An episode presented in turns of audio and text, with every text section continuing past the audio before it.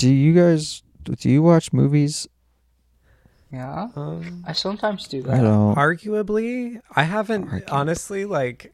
I mean, Arguably, you could say that I don't. Yeah, I feel like you could do- say that for me too. But the, the problem is that I really did. I really did used to watch movies. Trust me, I Mhm. promise. You kind of overloaded yourself with movies, You could say that. mhm. which I is why we started this podcast. Ah. Hi, I'm Hunter. This is the Movie Overload podcast. That's what you're listening to right now, and we're here to tell you about a movie today. Just one movie, not a lot. If you're of just movies. tuning in, we're here today to cover. yeah. um, We're- bringing we're the sexy gonna British talk accent. about- Okay. Mm, yes. uh, the Dark Crystal. Oh, It's what? Jim Henson. Oh, I've never seen it. Oh, Oh, shoot! by the I way, watched. I think I've- I've been going by fuck- Salad Bean recently, so you can refer to me as Salad Bean. Salad Mm. bin. Okay. hmm Yeah. The speck in the cosmos who's fading away into the darkness. Uh, It's kind of true, aren't we all? it's a fun It's time. deep. You've you've uh, happened to if this is your first time listening, you've landed yourself in quite the predicament here listening to this podcast. Uh, maybe we apologize in advance, or maybe we don't. I can't remember what phase of the podcast we're in right now, but this is kind of our season three. We go through uh, the history of cinema from A Trip to the Moon to Parasite and everything in between, except for Woody Allen. Uh, Woody Allen, fuck Woody Allen. I think is that's the thing that we we say, Mm, yep. um, That's, that's, that's and we mean it. Um, Yep. But also, we've at this point we've restructured this podcast the way that we deliver everything so much. So, season one was very like you know structured written reports with lots of research season two was um bouncing back and forth between who would ramble with a you know with a four host kind of situation and i think now we're gonna try something more conversational maybe Yeah. Hypothetically. but most likely what happens is we default to like doing weird rambles like i'm doing right now You that's how we do. like you do. It's you don't you know you don't want to interrupt each other No, but also you don't want to let anyone else speak at any time ever. exactly if you speak i've failed that's how i view this And we all we, we all feel that way except for Hunter who's kind of okay, just kind of sitting there and listening. hunter's like if i speak i fail yeah, true. no, it's fine. No. I speak sometimes. But I was gone last episode, so I really don't know what you guys have been doing. I didn't even listen. That's how terrible. Um, of, uh, we talked about John Carpenter's The Thing, Yeah. And we talked about how much it sucks. And if you want to hear about how like terrible that movie is, you can listen to that. Sounds like a real garbage piece of work. Yeah, how much did you, did you guys rate it? It just does it make Um, our list? Is it like our top movie ever watched? Because there's only two people who saw it. I I wanted to replace it with um, Manos: The Hands of Fate, which is much scarier. That's a solid movie, to be fair. Sorry. Talking about good movies because good movies are kind of hard to talk about because at a point you either just talk about how cool the movie is or you try and talk about what's wrong with the movie. And then you have to backtrack and be like, but the movie is good. Like, it's a good movie. guess but so. it's misogynistic as fuck. And then you. That's what we've been doing. True. We've been trying to make I talking about good movies that, interesting. though. But like the thing is, I feel like normally I go onto a podcast or read reviews or whatever, and I feel like you only get one or the other. Like you either get people being like one star, this is misogynist garbage, or somebody saying five stars, wow, this is purely like bliss cinema. Like it's not underrated. I didn't think I would love it, but it's perfect, and every little thing is about it is great. And that's all you ever hear with classic movies and so I kind of I don't know. I feel like it's nice that we can sit here and and be in this room and say, "Hey, here's a movie that we watched that yeah, it's important, but it's also hot garbage. Like that's that's good. I like holding things in tension. And I feel like you guys help me do that. So I appreciate it. Is that suppose so. are we gonna have that problem this week? That's the question. No, I don't think this movie's particularly misogynistic. I I don't think so. Seeing as I how mean- it's uh the only or or I guess it's not the only, it's the first uh live action movie to not feature a human. Mm-hmm. Mm. Um Heck yeah. seeing as how that's the case, I doubt that there's a lot of problematic messages, but maybe there are. Well, so there is some sex essentialism because the the little creatures like the oh of course you don't have wings you're a boy silly and so you know Oh. Yeah. uh, and then there's true. the whole Lord of the Rings thing. I someone on Letterboxd set this link to a long paper talking about the problematic elements of the way that fantasy stories classify race, specifically Hmm. uh, Tolkien, Tolkien, and it was absolutely fascinating. And I think that this kind of, I guess, lives in that area too, because instead of race being a largely artificial construct, fantasy stories tend to make it very literal with specifically evil races and specifically good races. And that like Yeah. kind of subconsciously ties morality to biology. Is that like kind of building off of the like the dark fantastic, that, like Ebony Thomas idea? I don't know if that's what you're referring to or not, but but kind of that idea that like yeah, there's this sort of like quote unquote sort of dark other dark skinned or otherwise um coded as such in fantasy that like is generally kind of pitted against whatever the the hero the protagonist the good thing is and it ends up being obviously problematic and and racist in at the very least subtext It was weird. So I did when I was watching the movie. I did actually think about that with the evil rotting bird carcass creatures and the um the good creatures all having like uh like lighter skin tones. And it kind of like fantasy stories all the time, especially fairy tales. Like when you are good looking, it is that you are good.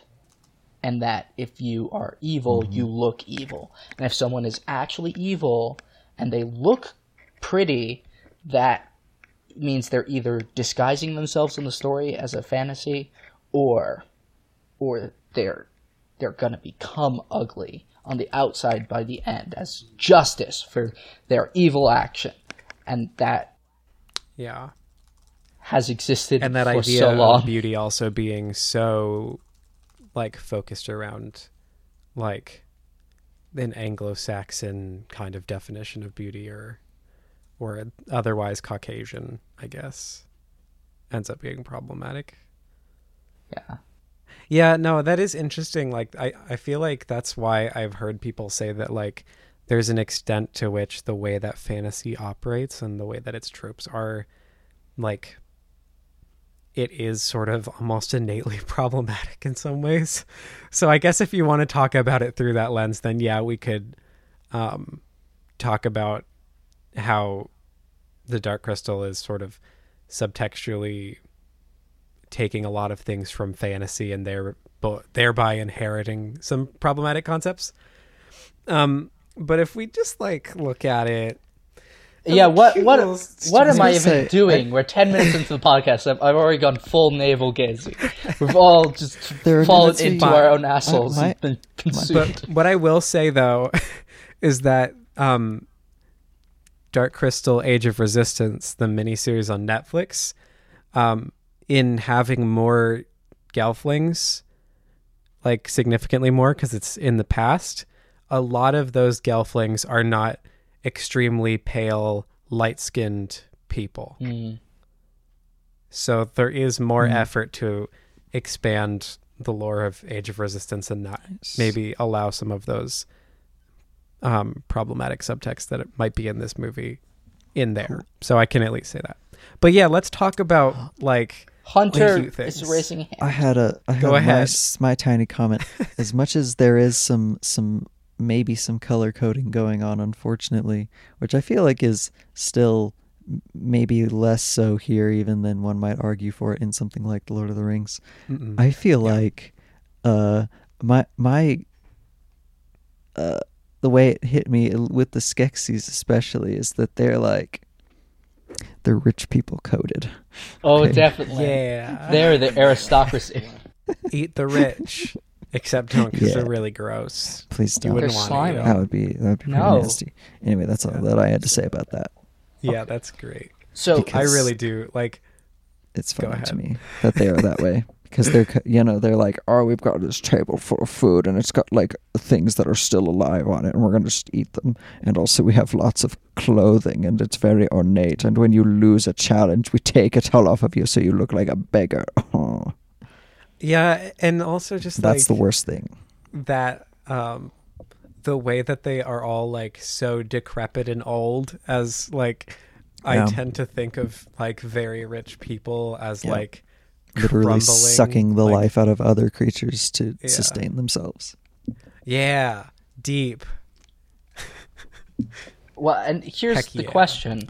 So we see the Skeksis harvest the the essence of all sorts of other creatures that only like the the ruler of the Skeksis can drink to become young, whatever. But what would the essence of the Skeksis look like? What would it look like, or what would it do? What what I mean, what would it be different? Would it be noticeably different? There are so many questions about this world. You know, do the Skeksis have an essence? Well, also like Is their essence Yeah. just the ancients who just detached from them so long ago? Now they're just like old and bad. I think that's more what it is. Like it would be like I think we almost run into in in the way that this thing is set up. Like it's almost like kind of a yin yang thing, right? Like it's like it's so divided that like the Skeksis are like the negative force, Yes, like just from an ob- like they objective reunify stand, like they're eventually, quite and so literally negative. the Yeah. negative and positive.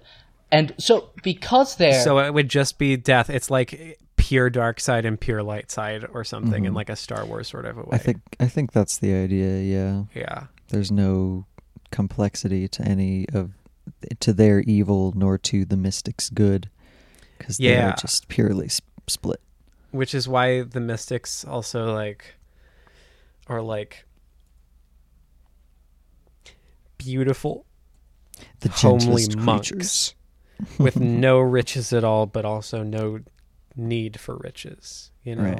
they're and just so that's chilling. like envisioned as pure good I- it's Mm-hmm. interesting maybe we could argue that this movie's like slightly socialistic it's a or or like got a left-wing economic perspective got some of that in there. But I have a question that's even more pressing. We start off the movie with lay it on the Skeksis, the leader of the Skeksis, dying. And at the same time, the leader of the uh, the Ancients dies. So we know, they definitely do yeah, they yeah. So them yeah yeah, they link. We later see like one of the Skeksis get cut, and then one of the Ancients is bleeding too, because they're both parts of the same being. But now that we know that they can die, do they fuck? Like, do the Skeksis fuck? How do they reproduce asexually? Like, how do would the end of the universe just be them slowly all dying out, or can they reproduce? And if they do, how? How does that work? Too many questions. Also, wait. So you're also saying if they if they fuck, then the other one is also fucking, even if they don't consent. So I don't feel like that's a route I want to go down. Or do they consent because they're the same person? or do they have to like do like it has to be unified right and like i don't even know if this Yeah. like some of the skeksis seem to have like gendered signifiers but i don't know if they even have really Yeah. sex or gender hmm. because like the ancients at the end seem very hmm. Like uh gender neutral shining pillars of light I would freaky say hair. that like even though they are like somewhat coded gender, I would say that they don't have gender. Yes. Yeah. Yeah, Like- I would say that I would say that they're all like non-binary creatures. Like right, like probably the gelflings are probably the only ones that you might assign a gender to, and yeah, everyone else can probably just be like, me. or just like full-on neutral, not Mhm. like non-binary, but hmm And I mean, this isn't a very sexless. horny movie. It's a pretty, as far as children's It's movies not. go, it's pretty asexual. Um, Yeah, Not like Labyrinth, true. not not like Which Lab- we Which I have- almost did. which I have Yeah. not seen. No. Still, You haven't? still Oh. have not seen it. Okay. And David well, Bowie though. Yep, I know. Bulge. my theory bulge. is that after seeing the poor box office returns for The Dark Crystal, Jim Henson and Frank Oz just looked at each other. It's like, God damn it, we didn't have enough sex appeal. Let's just go. David Bowie, you're on. Jennifer Connelly, you're on. We're making this movie. It's going to be very uncomfortable and make a lot of the children realize things about themselves that they didn't want to realize yet. That's Yeah, I think time. David. Bowie has like always been my favorite person. hmm Just because, even though my only experience with him was this movie, so I wonder how telling that is for me. Anyway, Hmm. and also Jennifer Connelly, like the two of them are like t- two of my favorite people, my favorite celebrities. Interesting. One could say celebrity crush. Um, good stuff. Yeah, no, you're right, but it also was more successful. Like you have to admit. Hmm. Oh, yeah. that they were absolutely right that all they needed was sex appeal and then and a weird song with like a demon that like takes off its head and throws it around and Oh, that scene ruined me as a kid. It ruined me so Yeah. hard. it was actually legitimately scary to me And it's such bad i'm green so screen. excited for you to watch that at some point hunter yeah I have it. Well it, i don't even know if it's green screen at that point it's like compositing It's it's like blue screen compositing. Like you can see it. Ah, like Okay. you can see the outlines. Like I went back to it as a kid, super realistic. I couldn't like see the seams at all because as a child, I think like the best special effects is just the mind of a child. They will plaster over everything. They'll like air brush it to make it just perfectly, utterly terrifying. And then you go back Yeah. and watch it and you're like, that was obviously a beach ball on a bit of string. Like, what the fuck? yeah like how like the way that i remember tron legacy versus what it actually looks like Yeah. like as a kid i was like whoa he's like so much younger and i watch it now and i'm like Oh, the DH. Yep. oh computer boy. I was about to say, Oh. like, oh, but the light stuff was pretty cool. But, like, Jeff Bridges' face. No. yeah it's really bad it's really really bad oof like i kind of want somebody to just fix that up like so bad because otherwise that movie is really fun but it's so hard to watch because of that it's like so bad Ugh. I actually rewatching back through The Dark Crystal. This movie, The Dark Crystal, uh, haunted my childhood a bit, and I think the main thing is just the tone. Like the tone Yeah. is is unique, and it and uh, it makes the dark parts of it very. It hits you in a weird way like the being mm-hmm. strapped down into a chair and having your essence stolen. Like I still remember that bit from when I was a child. yeah. there's a lot of this movie that like really it is still really evocative like I, I would compare it to like another movie that maybe that came out actually i think in the same year like the last unicorn like it's got this like deep like sadness sort of hanging over the whole thing and it's like extremely campy and fantasy in all of the ways that like modern fantasy like movies and shows have like kind of stripped out of. Like you watch the witcher show or what the wheel of time show looks like or whatever and it's like ah yes it's got all the like magicy things and whatever but it doesn't have any of that like sort of stuffy for lack of a better word feeling.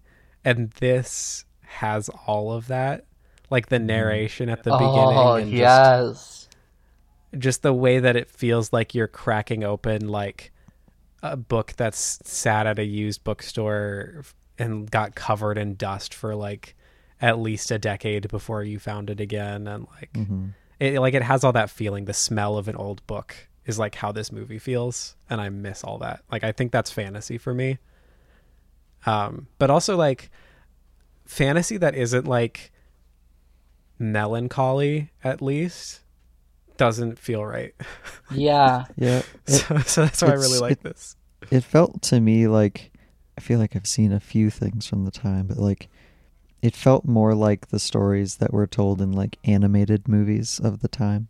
Mhm.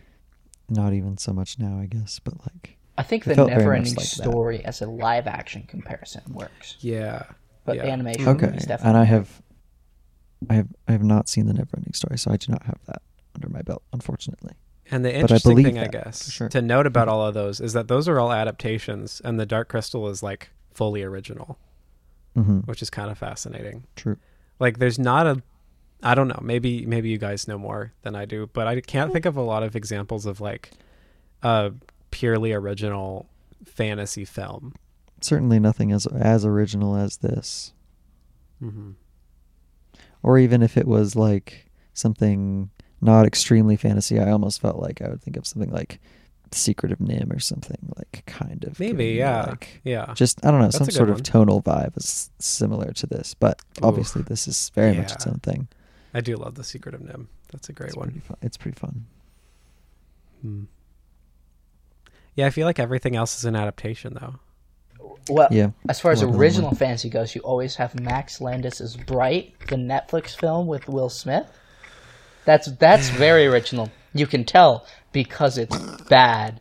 Uh, although, if it was an adaptation and Max Landis was anyway involved with it, he'd somehow figure out some way to make even a good thing not work. But Oh, we should we should throw that in as well. We could add fuck Max Landis to the list. But that's just a very I- I personal thing on me. Like I don't. guy. I think he just kind of casually sucks, not in any really like notable ways. You're right. He's not like as extremely, as extremely shitty as someone like Woody Allen or Roman no Polanski. vendetta against him because he He did the like Mary Sue thing. well, and he has a habit of like having stories where you read the synopsis and you're like, that sounds really good. Like that's a really good idea, and then you watch the finished product and you're like, somehow, just on a structural, fundamental level, this does not work. It does not click. It like is off in just enough ways that it just makes it impossible to enjoy for me. Maybe somebody else does the pitches for him and comes up with the ideas. yeah. Weren't we talking about a puppet movie? I like Sorry, the We were Yeah. puppet talking about a So movie. puppet got off into movie. the. It's cute. It's got puppets. They all do. It's it. You know, you can kind of see the seams, but it's also man i- is some of the set decoration like gorgeous like when they're in the forest and the way that some of those f- weird things move and you c- it's like i can't even striders. imagine it yeah Yeah, yeah those are good too everything is so Um, good the i think look it of was the castle, just the way that thing Mm. looks. Oh, it has Yeah. a good like far away silhouette, but also it holds up when you get closer to it. It just Mhm. has so much intricate detail on it. I'm just like, oh my god, Every gorgeous time matte paintings so the good. Skeksis eat, it, like that scene where you every time we cut back to them, because this is a pretty standard fantasy movie, and I think if it was a book, it would have been like told from just the straightforward like perspective following the hero. I think it would be much less enjoyable because I love the parts where they cut back to the Skeksis just doing stuff so much. Like when they're picking their new leader, they're like trial by stone. The stone comes up and they have two swords, and you're like, oh, they're gonna fight. stone They're gonna fight. It's gonna be an epic sword fight, and then they just hit the rock as hard as they can. Whoever hits it hardest wins. And Oh, it's just like the fuck. There's some And- cool and all those little noises they make where they like kind of pose with the sword and go hmm, and Yeah. just stupid oh man Love it. so good. But like it was also like I remember it being kind of scary to me as a kid, and so I think it's funny that it's got all those like ridiculous bits, and yet it's still like in my head as something that was scary. And like my sister hates this movie because Hmm. it scared her. It's just fascinating. I think like it does have very striking creature design. Like they are kind of like they're weird. like at least the Skeksis are. I love that Jim Henson started by being like, I'm just gonna like basically take a sock and put eyes on it. And then he like kind of progresses to like the Sesame Street level. And then he just randomly is like, no, I'm gonna do this shit. like, Mhm. I'm just gonna go all the way off the deep end with these massive, weird puppet creature designs. And I, Thanks, it's the kind of stuff like I don't feel like I've seen anything this comprehensively. Like I feel like this is still kind of the peak of what puppetry has done. Like you can look at like some of the Star Wars movies and like the the creature shop that Lucasfilm has now, and like, yeah, it's kind of up there. But I I don't think that like the Dark Crystal's been like outdone. At the very least in scale. Like again, yeah, that's true. not many things, if anything, can really have that same claim about being Yeah, that's all true. puppets all the time, and not just in the characters, but in the backgrounds and like all of it. Like, Well, isn't that Yeah. wild that Jim Henson's like w- puppet workshop is the only thing that has ever really made like fully puppet movies? Like Peter Jackson's second film, Meet the Feebles, is like the gritty, dark Adult Swim version of the Muppet Show. Uh, that's just super gross and everything, and I really appreciate that movie. But also, it's very definitely just someone like. But what if the Muppets were like gritty? And then, like for some reason, like in 2016, Jim Henson's son also had that idea and made a much worse Yeah, movie. it was just like, what if the mm. Muppets did drugs on set? Fuck.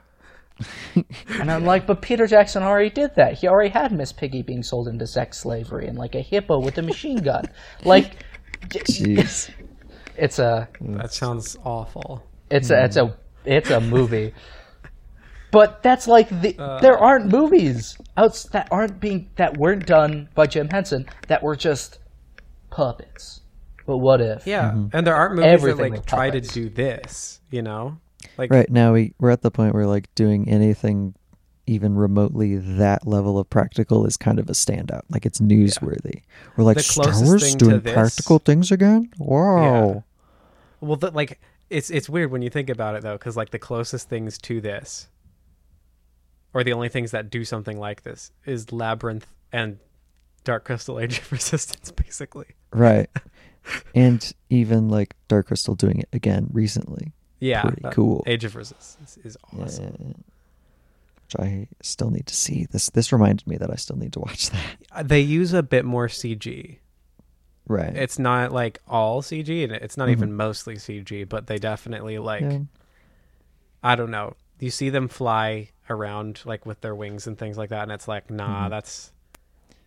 It looks a little bit too fluid mm-hmm. sometimes, and- so and like that's it's, it's okay, not like- fully satisfying for me. Yeah. I just I feel like this is an example, as opposed to sorry, this is a really random thing I want to go off on, but like, have you guys seen the trailer for Steven Spielberg's West Side Story? Yeah. You know sort how of I half paid it's attention. shot to look like it was made during the time that West Side Story, the original, was made. like the way the film looks and the colors, it all looks like it was made in the like what fifties. They well, it, there's a bit of that, but also it's very much shot like a modern Steven Spielberg movie. Yeah, yeah, no, it, it is, but it's it's the it's the I don't know if it's just like some kind of filter or if it's the kind of camera they use or hmm. yeah, it feels like.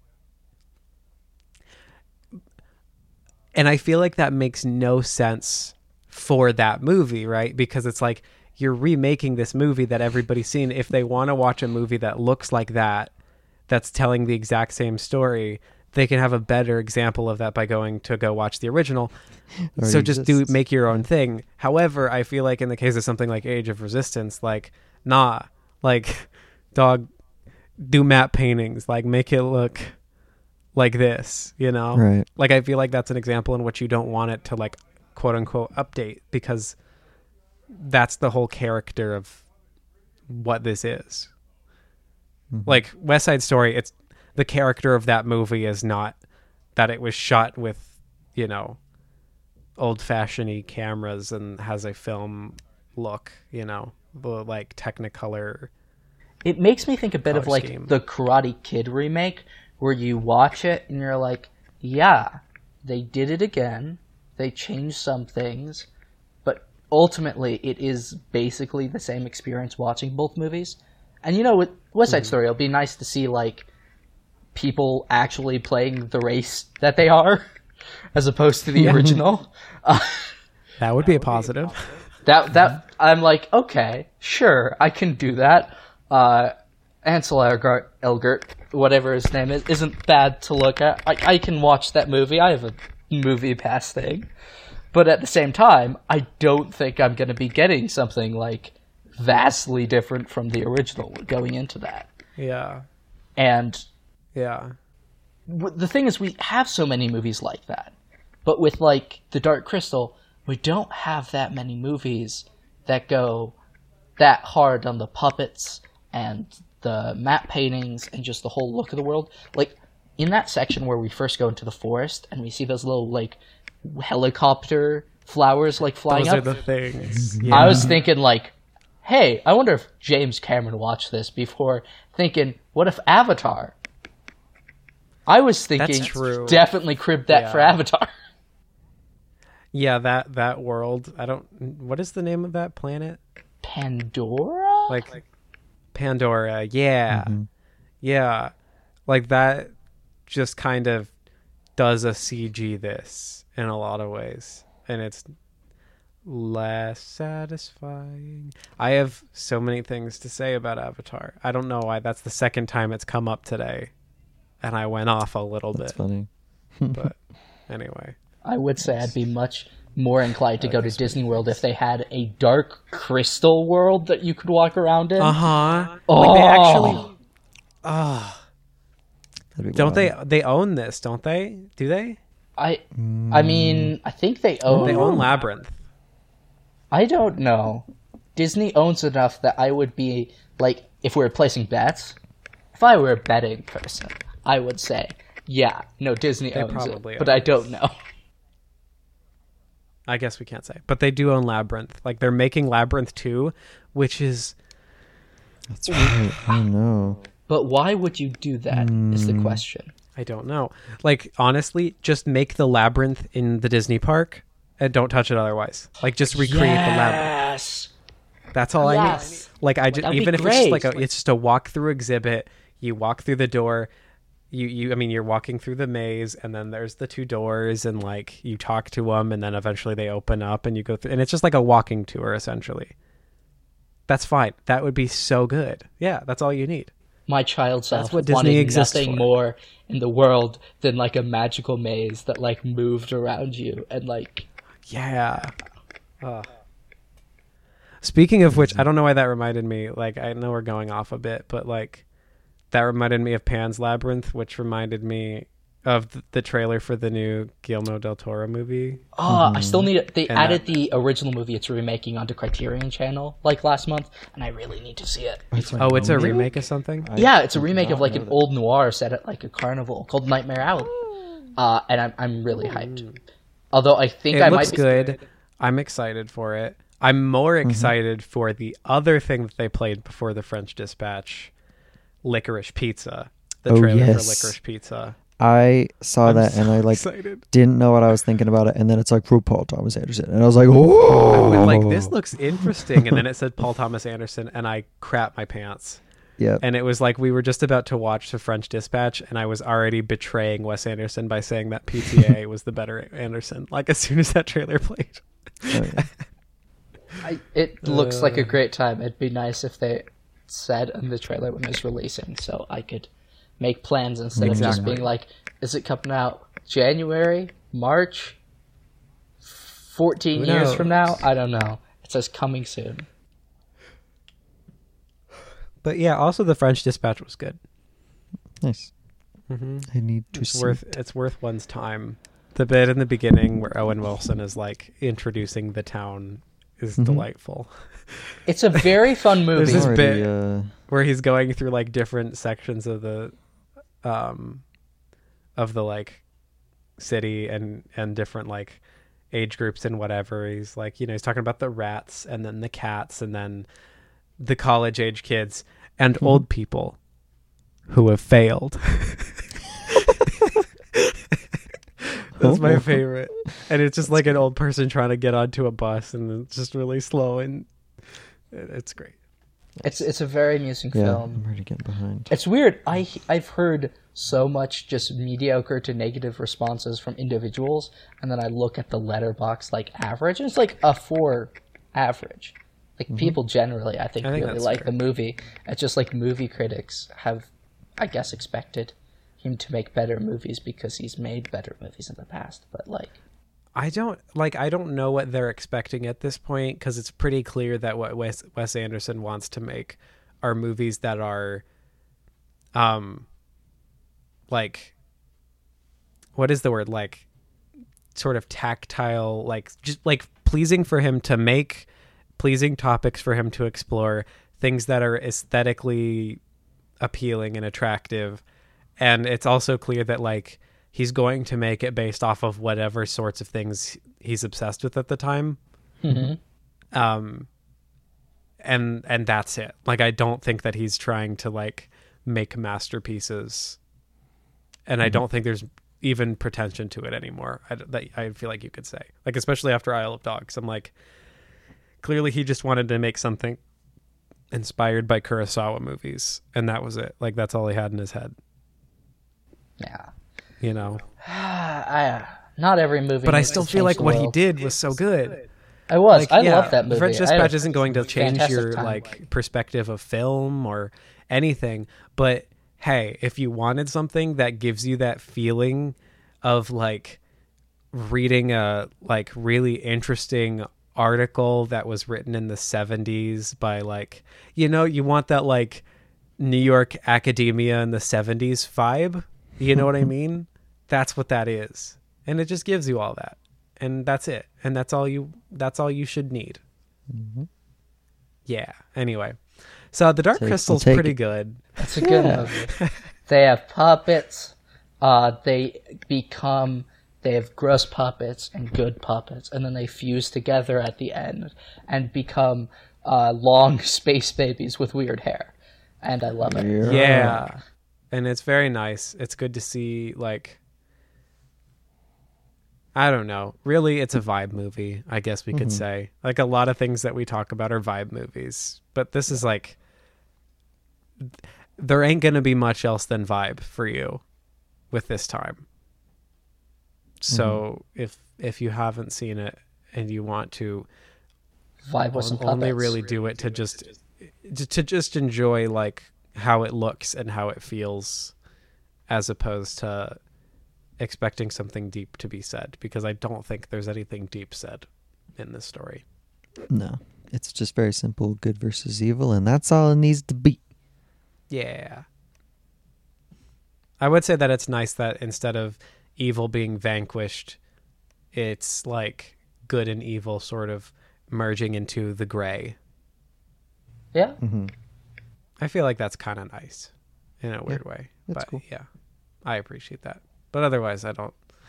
I don't think there's a lot of deep things to say. It's just notable because you know, it's the first like live action movie that doesn't have people in it, and because puppetry and things like that are, I think, a really important underrated medium that doesn't have a lot of content made in it. Like it for how much these sorts of movies have pervaded culture.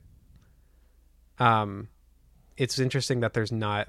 It wasn't like, oh, this is a trend that other movie companies are going to start picking up off of. Like, I don't know. It's one of the few times that you could say, like, ah, yeah, this movie is significant and to an extent makes waves in in maybe the way people think about film. Like it, it creates its own thing a little bit, and also wasn't really copied afterwards.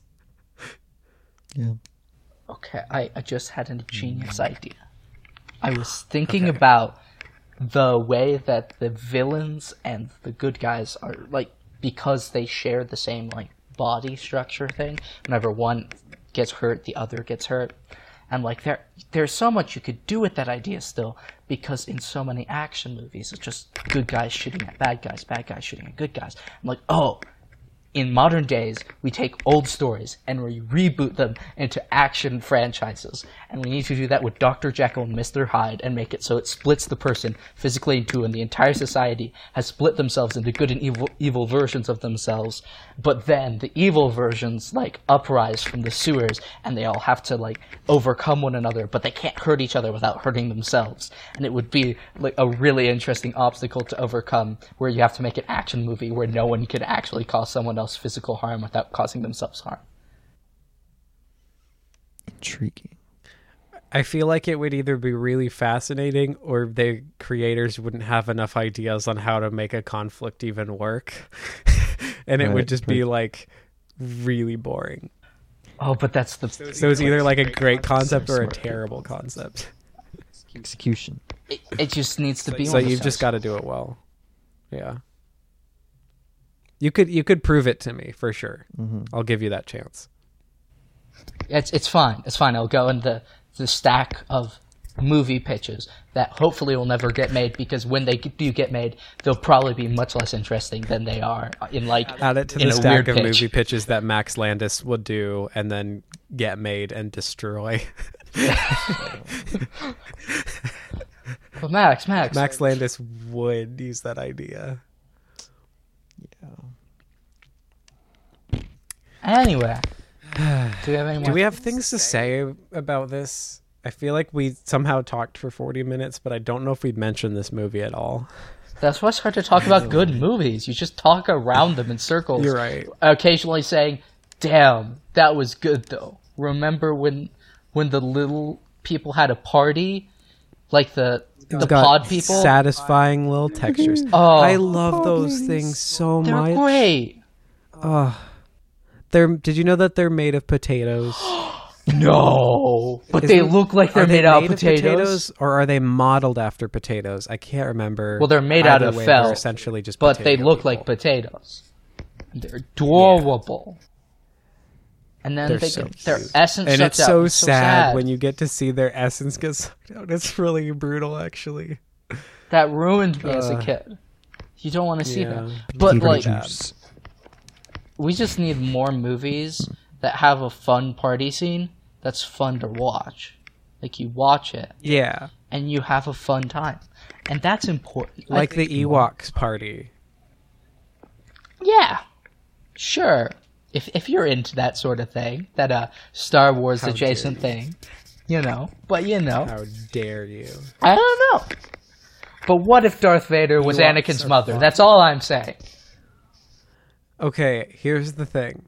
I've heard people randomly, like just in conversations, I mentioned something about Ewoks or, you know, whatever. It just somehow comes up and somebody's like, oh, gross, you're an Ewok lover or something. And I'm like, yeah. Like, I, I don't. They're little bears and they're cute. I don't understand why you have to hate life. Like, stop being miserable and just enjoy things that are good. Like, calm down. That's how I feel about porgs. Yeah, porgs are great. I have a porg mug like sitting right there. Yeah, it's very cute. I still uh, I still see some porg stuff every once in a while. Like they've kind of they kind of have actually lived on past like the TLJ hate Uh huh. They as have. like a smaller but like still alive cute thing from Star Wars. They're really good. But like yeah, I, I and that appreciate- bit where Chewie's like about to eat one of them, Yeah. It's and so he can't do it because they're so sad. They made them to sell toys, sure. But will I buy those Yes. toys? Yes. Yes, I will. exactly. Exactly. And sometimes that's fine. Mhm. So that's my point. Actually, if they made um, what are they called? Are they the Mystics? Yeah, I I think, think so. Or That's the what they are in the credits at least. if they made them as like little stuffed animals or things, I would have them. Because for me, that is my favorite Jim Henson creature design. Mhm. I think they're gorgeous. Like they're so good. Uh, and I think a lot of that's actually borrowed from like Swedish folklore. My dad got like a book about like Swedish like folklore and, and creatures and things like that. And I was poking through it. I was like, oh yeah, those are just the mystics. Interesting. Either way, Mhm. those things would be a, a great little plushie. They do look Mm-hmm. like traditional like illustrations of Scandinavian trolls. Like they have that sort of vibe, but like, but leaner. They look like salamander trolls made out of worm skin. And I like when they all do that thing where they all sing and they're like, oh, ooh. that's nice. yeah, that's good. I went to go see this movie with Hunter a few years ago in the Yeah. theater. Yeah. We was went to go see it in at the landmark. Um, and it was great. and they had that sign up. They had they the had litter the box outside that was it. Was it? We're bringing Skeksis back. Yeah. It was a little cringe, but it was. It was, it was funny. great. That was probably one that was one of my favorite theater experiences, I guess. It was just so was nice fun. to sit down and watch that movie and just like enjoy the just perfectly wholesome vibes. Mm-hmm. Yeah. It was a good time. I miss going to that theater. I wish they would start playing old movies again. Yeah, Like, me they too. only play new stuff.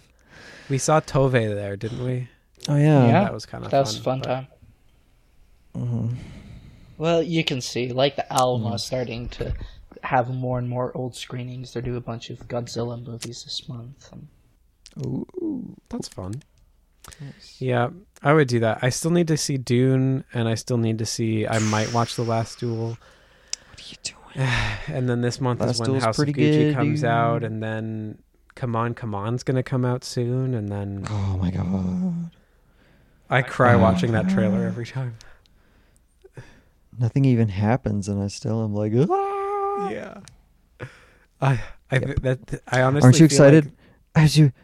Are, are you excited for the Eternals?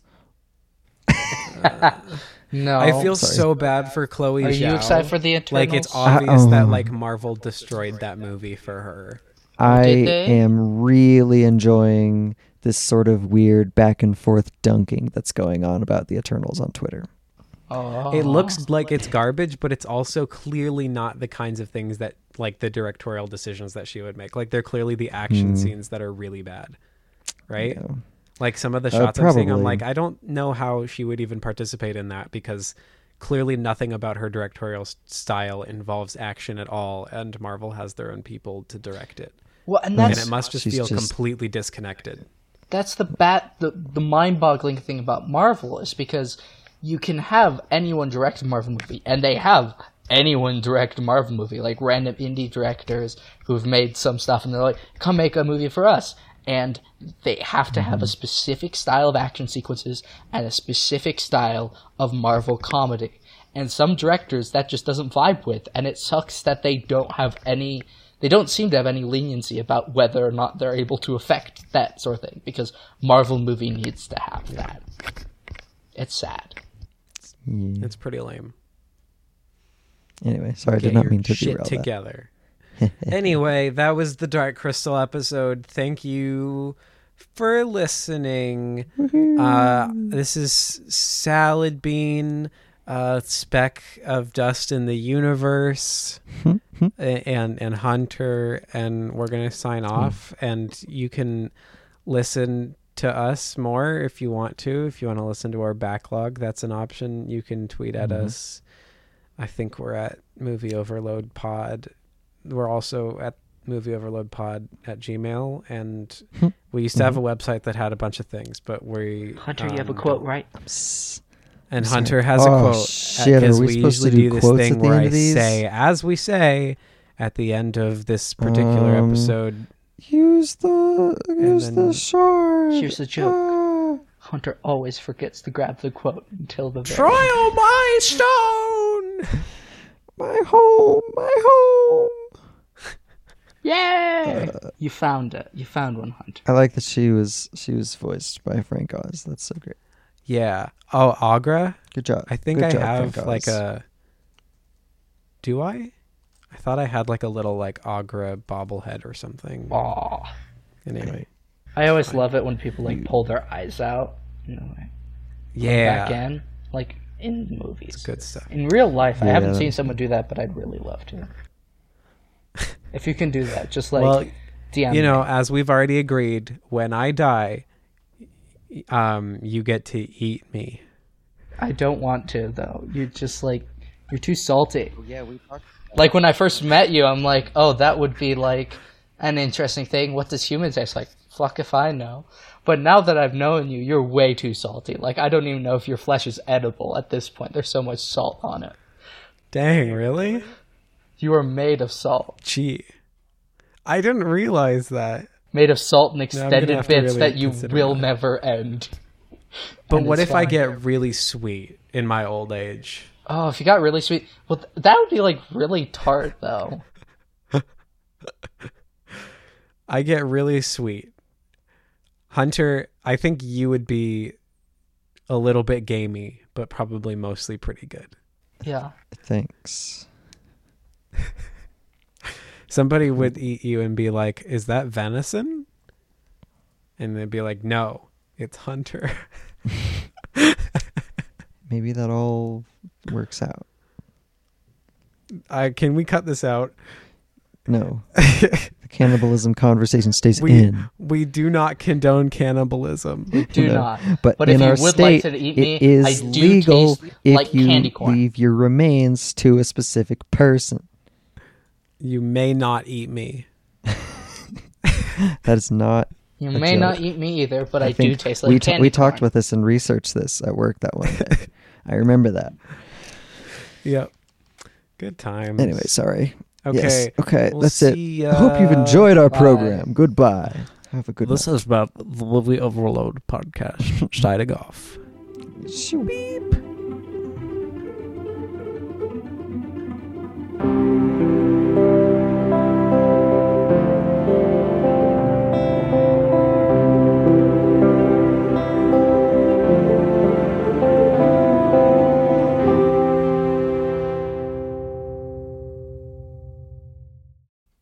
Transmission ended.